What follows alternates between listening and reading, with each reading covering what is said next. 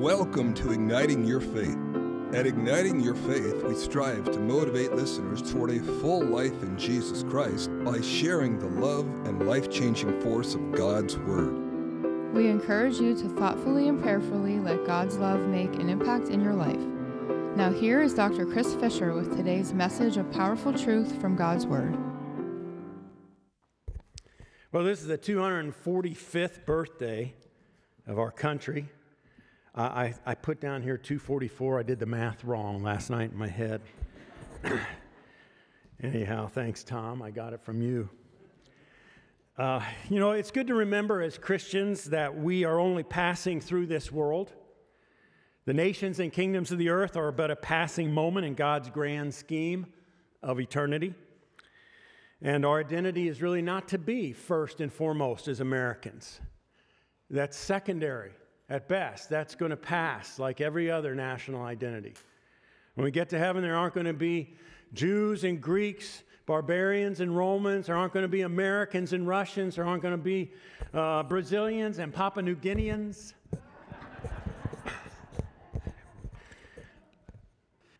There's going to be brothers and sisters, children of the Heavenly Father. But nevertheless, the Lord has allowed us to either be born in this country or to come to it from another. And so we thank God for the opportunity to live at this moment, in this time, and in this place, and in this nation. Uh, I wanted to just rehearse for you a little bit of what America was like in the days of its um, birth as a nation. Uh, and, and I want to frame it for you in terms of what was going on in, in religion. Uh, you know, in, uh, the colonists, and, and originally it was mostly English, although many other uh, countries were represented here. Jamestown, English colony, Ma- uh, Plymouth, uh, Massachusetts, uh, English colony. now, there were other colonies, Dutch and so on, Spanish in other parts of North America. But when those people came over here, a lot of them were down and outers. Uh, many of them were not very religious. The Church of England by that time had become a, a place for the wealthy, and for it was almost like a country club. And if you weren't um, well dressed and, and pretty wealthy, you might not feel very comfortable going to an Anglican church. And so a lot of people coming over here weren't they weren't the rich, uh, they weren't the well-to-do, they were scrappers. Now there were religious colonies like Plymouth Bay. But Jamestown had no religion at all in its inception. People came over here for money, for a new chance, for success, for greed. Right away, they implemented slavery and, and uh, as a way to increase their wealth and a godless way of living. And, and so you see in, in the beginnings of our country sort of a, a hodgepodge of not very religious, not righteous, a lot of ungodliness, a lot of broken families, a lot of the things of the flesh. Paul gives a list of those in Galatians 5, and there was plenty of that in the founding of our country drunkenness, carousing, factions, fighting, all that kind of stuff. Uh, and, and in, in the midst of that, also in England, a lot of bad conditions for the poor, grinding of the lower classes in the midst of that, the evangelical revival began to take place in the, in the mid 1700s. The Wesley brothers were part of that, but they weren't alone. There were many people who started preaching the Word of God. Wesley had his own revival experience where he came out of being sort of a staid and sturdy and stuffy English clergyman who was depending on his own righteousness and, and, and terrified, not full of courage, not strong, and uh, looking at people around him and not even able to face the, the nasty circumstances of life himself. And in that place of despair, because of his own lack of courage and his own fearfulness, he started to seek the Lord more earnestly. And, and he found him in a Moravian gathering among people who were seeking God and trusting Him and worshiping Him, even in the midst of the storms of life. And he heard there that good news that his sins could be forgiven, not because he had somehow achieved righteousness on his own, but because of Christ. because of Christ, his death on the cross, that he could be forgiven and made right with God. And he received that.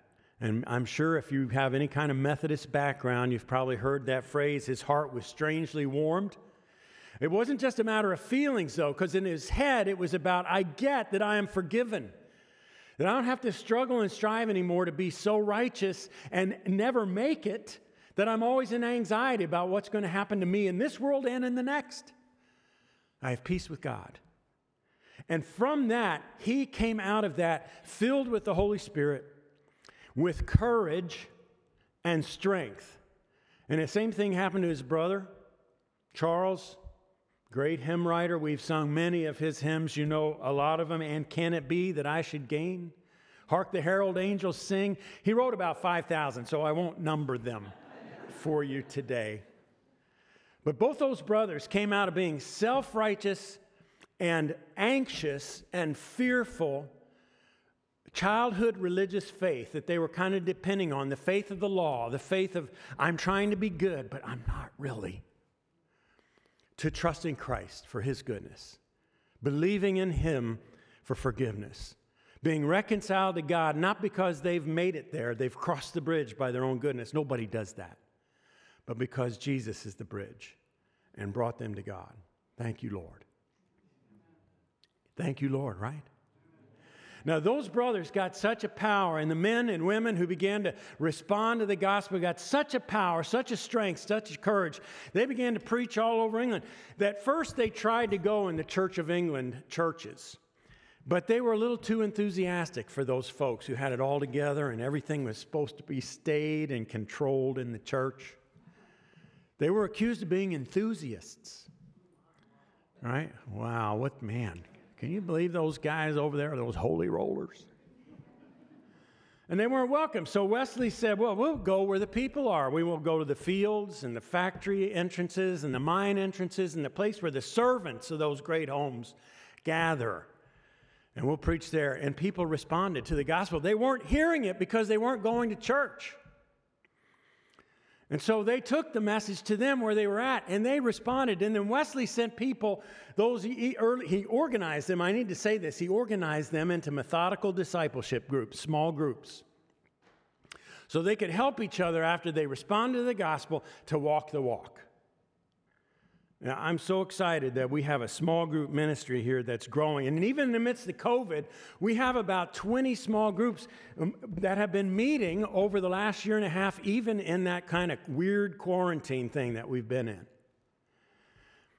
And although you can't always tell by what you see on Sunday morning, the life of Christ is taking place and people are being encouraged and strengthened in those small groups and growing in Christ. That's what was happening in the early Methodist movement as those believers responded and they got into these methodical Bible study, discipleship, accountability, prayer, hold me up, I'll hold you up groups. They were called the class meeting, the bands. And people could get real there. And they were challenged out of that to do good. And all kinds of good works began to flow out of them and bless the people around them and help with many different types of things like orphanages and the Society for the Prevention of Cruelty to Animals and the advancement of women's rights, all kinds of good things. Crusades to end slavery. And they brought the gospel over here to America and they started to preach that. And let me tell you, just remind you that the state of the colonists was rotten. They were in the flesh. They were living for this worldly pleasures and they were living in death. Their families were being destroyed. Drunkenness was riot, wasting families. There was all kind of immorality and brokenness in people's lives and homes. And they heard this good news and they got into these methodical discipleship groups where they could help each other walk the walk. And Wesley gave this order to his preachers that came to America spread scriptural holiness throughout the land. And they did. You know, pretty soon Methodism was the number one Protestant religion in America, and it was for a long time because people responded to the gospel in that vessel. And that began to transform the country. Now, we, we look back at our founding, and, and it, we can, uh, I, I know today even the founding is up for accusation by some people. But we can look at it through rose colored glasses sometimes and think, oh, wow, what a panacea. It was a great moment of freedom from the world. And, and indeed, it was something new being birthed where a nation started from its inception uh, trying to be a Republican democracy. You know, most other nations are kind of like, well, whatever works, we're going to make it work. And, oh, you look really strong, and we'll follow you.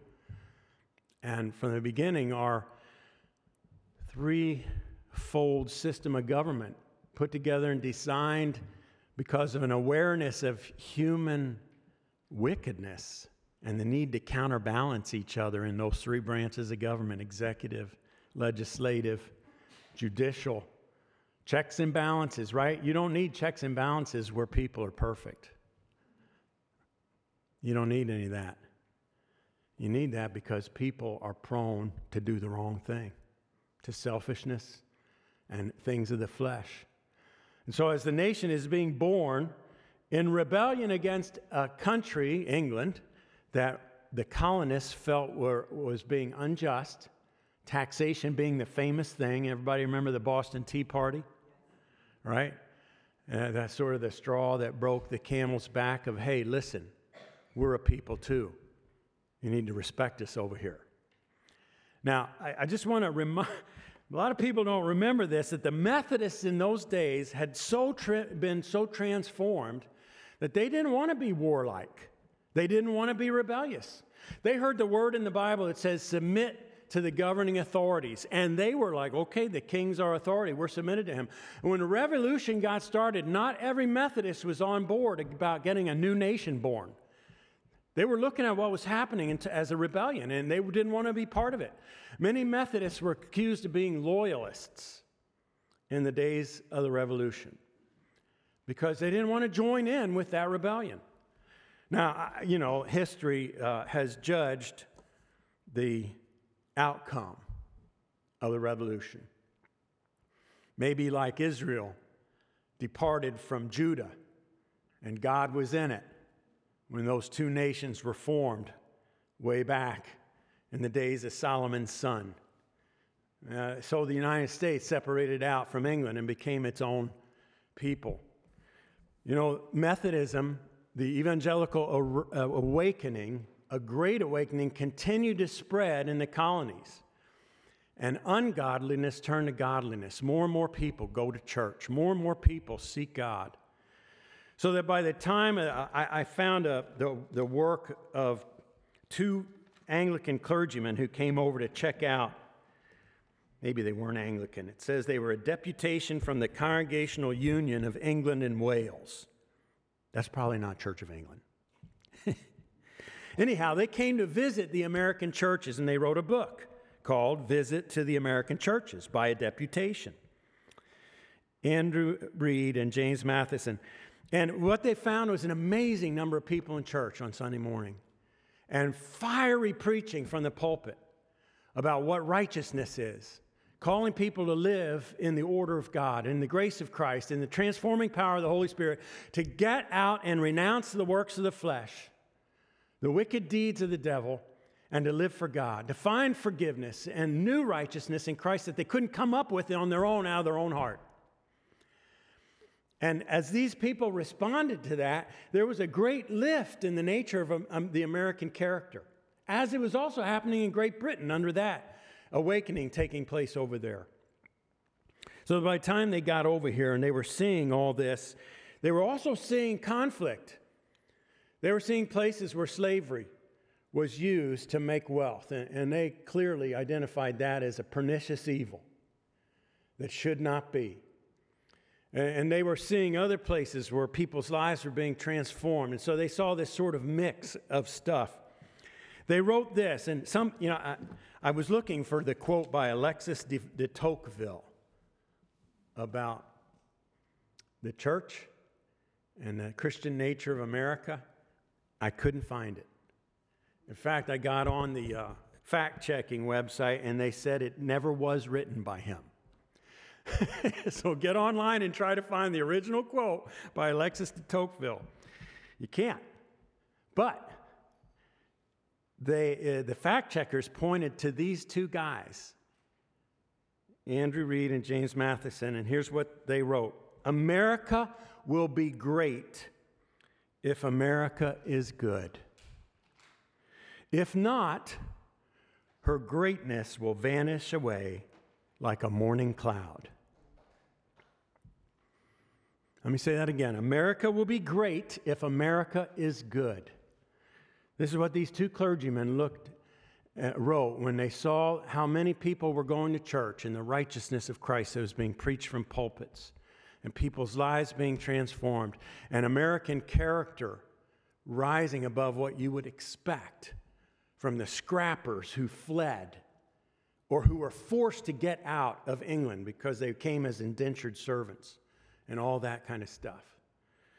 The, the, the national character of hard work, of moral uprightness that they found here. America will be great if America is good. If not, her greatness will vanish away like a morning cloud. You know, that makes me reflect on the state of America today. And we have achieved the freedom that we wanted. But have we not turned freedom into an idol? so that our government defends the freedom to do whatever you want, regardless of what God says. As soon as you see that taking place, you know it's not godly freedom. It's not the freedom of the Spirit.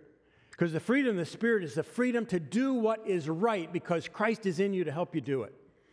Instead, it's the freedom of the flesh to go and do whatever you feel like doing, which is all that list of horrible things that Paul gives in Galatians 5 the works of the flesh that lead to destruction. And that's what we're champions of. That's what we're now known for around the world. America will be great if America is good, but if it's not good, that greatness will vanish. You know, I saw in the paper, I didn't really read past the headline, but somewhere in Russia, there's a leader who is saying the baton of greatness is passing from America.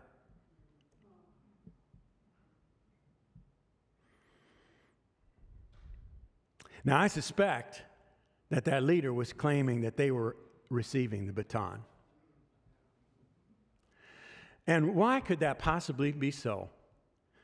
For us who are so proud of our country, if we look and turn and look in the mirror at the sins of America that we trumpet and broadcast and try to force on the rest of the world, whether through our legislation or through our actions in terms of uh, the, the media, and entertainment that we put out to the whole rest of the world, we are the source of a river of filth.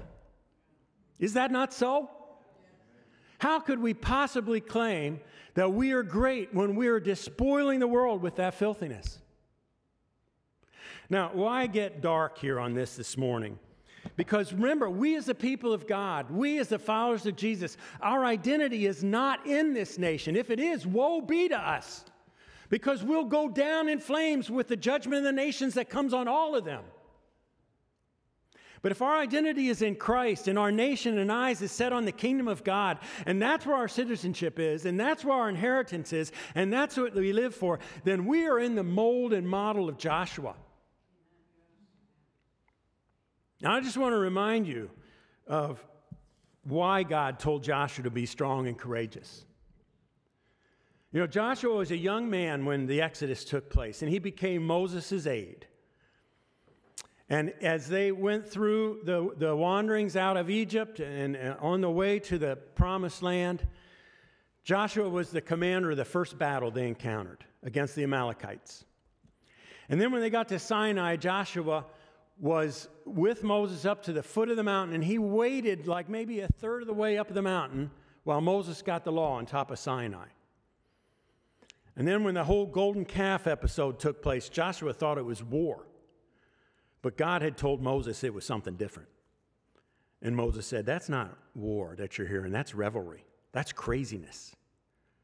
Let's go down and take care of it. And you know what happens there. Joshua was with him through all of that. When they got to the edge of the, the wilderness, uh, uh of the promised land, and it was time to go in, and Joshua and Caleb and 10 other spies were chosen to go in and check out the land. Joshua and Caleb came back with a good report. The land is rich, it's full of good things. We can go in and take it. God is with us. God has removed the protection of those people from them. It'll be easy for us to deal with it. But the other 10 spread a bad report. They were afraid. The people in that land are like giants. We were like grasshoppers in our own eyes. We can't do that. No faith in God no trust, no knowledge of the God who had just saved them from the Pharaoh's hand and through the, the Red Sea, who was providing for them supernaturally manna and the quail. No faith in the midst of visible, tangible signs of God's love for them. And so they didn't go in. And Joshua and Caleb are like, no, don't listen to those guys. We should go in. But they wouldn't go in. And God was so upset with the people because they gave way to fear that he said, fine, you won't go in. None of you will go in. In fact, you will go and wander around this wilderness for 40 years, one year for every day that the spies were in the land of Canaan looking it over. And all of you who are afraid to go in, you won't go in. You'll all die. Everyone who's a soldier, aged to be a soldier. Your children that you were afraid would be killed by those giants, they'll go in and take it. But Joshua and Caleb, servants after my own heart, they will go in. And when Moses died, God picked Joshua to be his successor. And he became the new leader of Israel to lead the people of God across the Jordan, out of the wilderness, and into the promised land. Now, sometimes we think of the promised land as heaven, but I want to remind you the promised land was full of enemy cities and giants. Some of us have heard that before. And God commanded Joshua to go in and lead the people to be very strong, very courageous. Don't tremble or be dismayed because I am with you. Who's that remind you of? What did Jesus say? When we're facing the giants, when we're in the face of the warring cities and the evil uh, places and people around us, don't be afraid. I am with you. I will never leave you. I will never forsake you. And Joshua leads the people across the Jordan in another supernatural act of parting the water. And they get in there and they start to take the promised land. Brothers and sisters, I want to put before you this idea that that's the state we're in now. That we're in a state where we have, as believers, a promised land ahead of us. We have enemy cities and we have giants. And we have the forces of the devil that are arrayed to try to stop the plans and purposes of God from unfolding. The state of America today, morally, is divided, would you not say? Right? Because it's not the whole of the nation that's given way to wickedness. But there is a large faction of our country that's turned away from God and it's turned away from godly values and it does not know Jesus.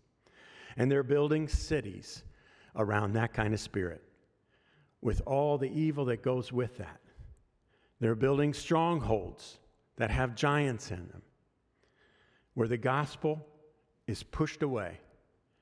That's our situation today that we're living in as believers as people who belong to the Lord Jesus, as the church of the living God, we are in a place where we need to hear once again Joshua's command to be very strong and courageous. Even the people echoed that. After God said it to Joshua, the people said it to Joshua. We'll follow you. We'll do whatever you say. We'll, if anybody won't do what you say, they're going to be executed. Only you be very strong and courageous. And he was. And he led them in complete obedience to the command of the Lord to begin taking over that land, casting down those strongholds of wickedness and destroying the giants and taking the land for God. The Lord promised him every foot, every piece of land on which you step your foot, I'm going to give it to you. Joshua marched a long way in Israel and that land was given to the people of God.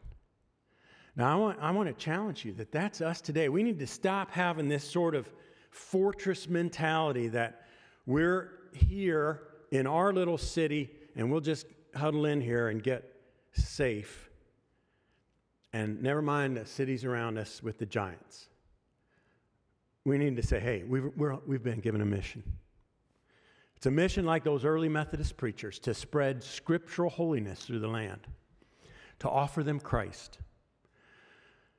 to love them, to not be afraid to share the gospel when it's time, to figure out how to do that in a winsome and, and, effective way, to not be afraid of the giants, the giants of immorality, the giants of atheism, the giants of unbelief, the giants of greed, the giants of idolatry, the giants of broken families and broken hearts, the giants that are out there intimidating and destroying people. We need to stop being afraid of those, to be very strong and courageous.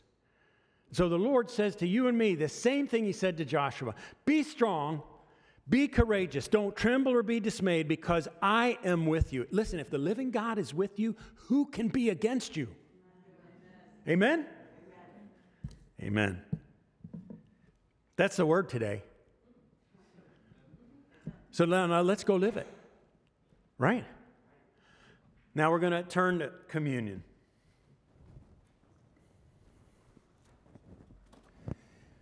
And I want to remind you that these are signs and symbols of our Lord's salvation. You know, over the next season in the church's life, I'm going to be preaching on lessons from the wilderness and the conquest. Because I think we need them all over again.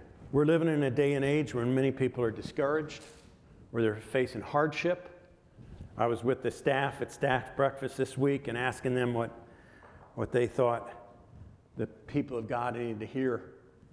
And, uh, you know, a lot of people have gone through discouraging times with COVID and uh, uncertainty about the state of the nation, all those things.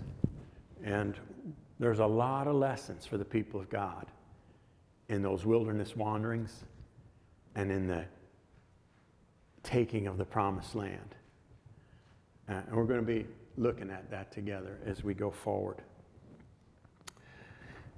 As we take communion today, I want to remind you that in Joshua 5, I think it's today's reading in the Bible app, the Son of God shows up to encourage Joshua before the Battle of Jer- Jericho.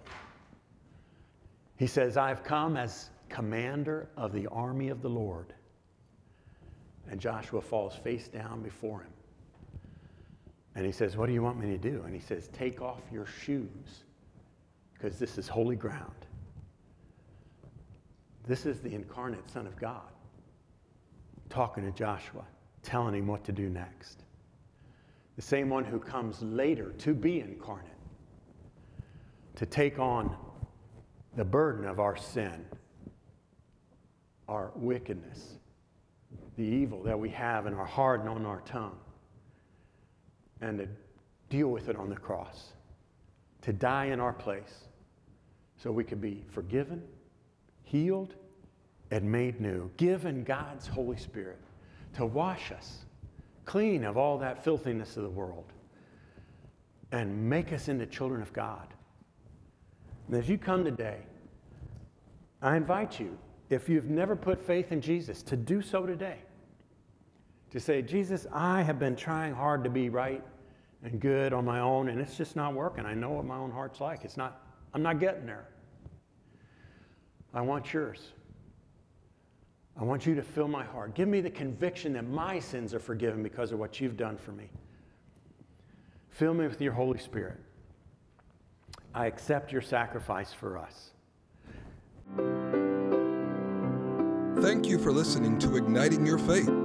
Let God's Word empower your life with new growth that encourages everyone you meet. Igniting Your Faith is copyrighted and published by Dr. Chris Fisher and First Church, Schuylkill Haven, Pennsylvania. Special piano music played by Cindy McClelland. You can find more information about Dr. Chris Fisher, this podcast, and the church at our website, havenfirstumc.org. hope you will join us again next week and let God ignite your faith.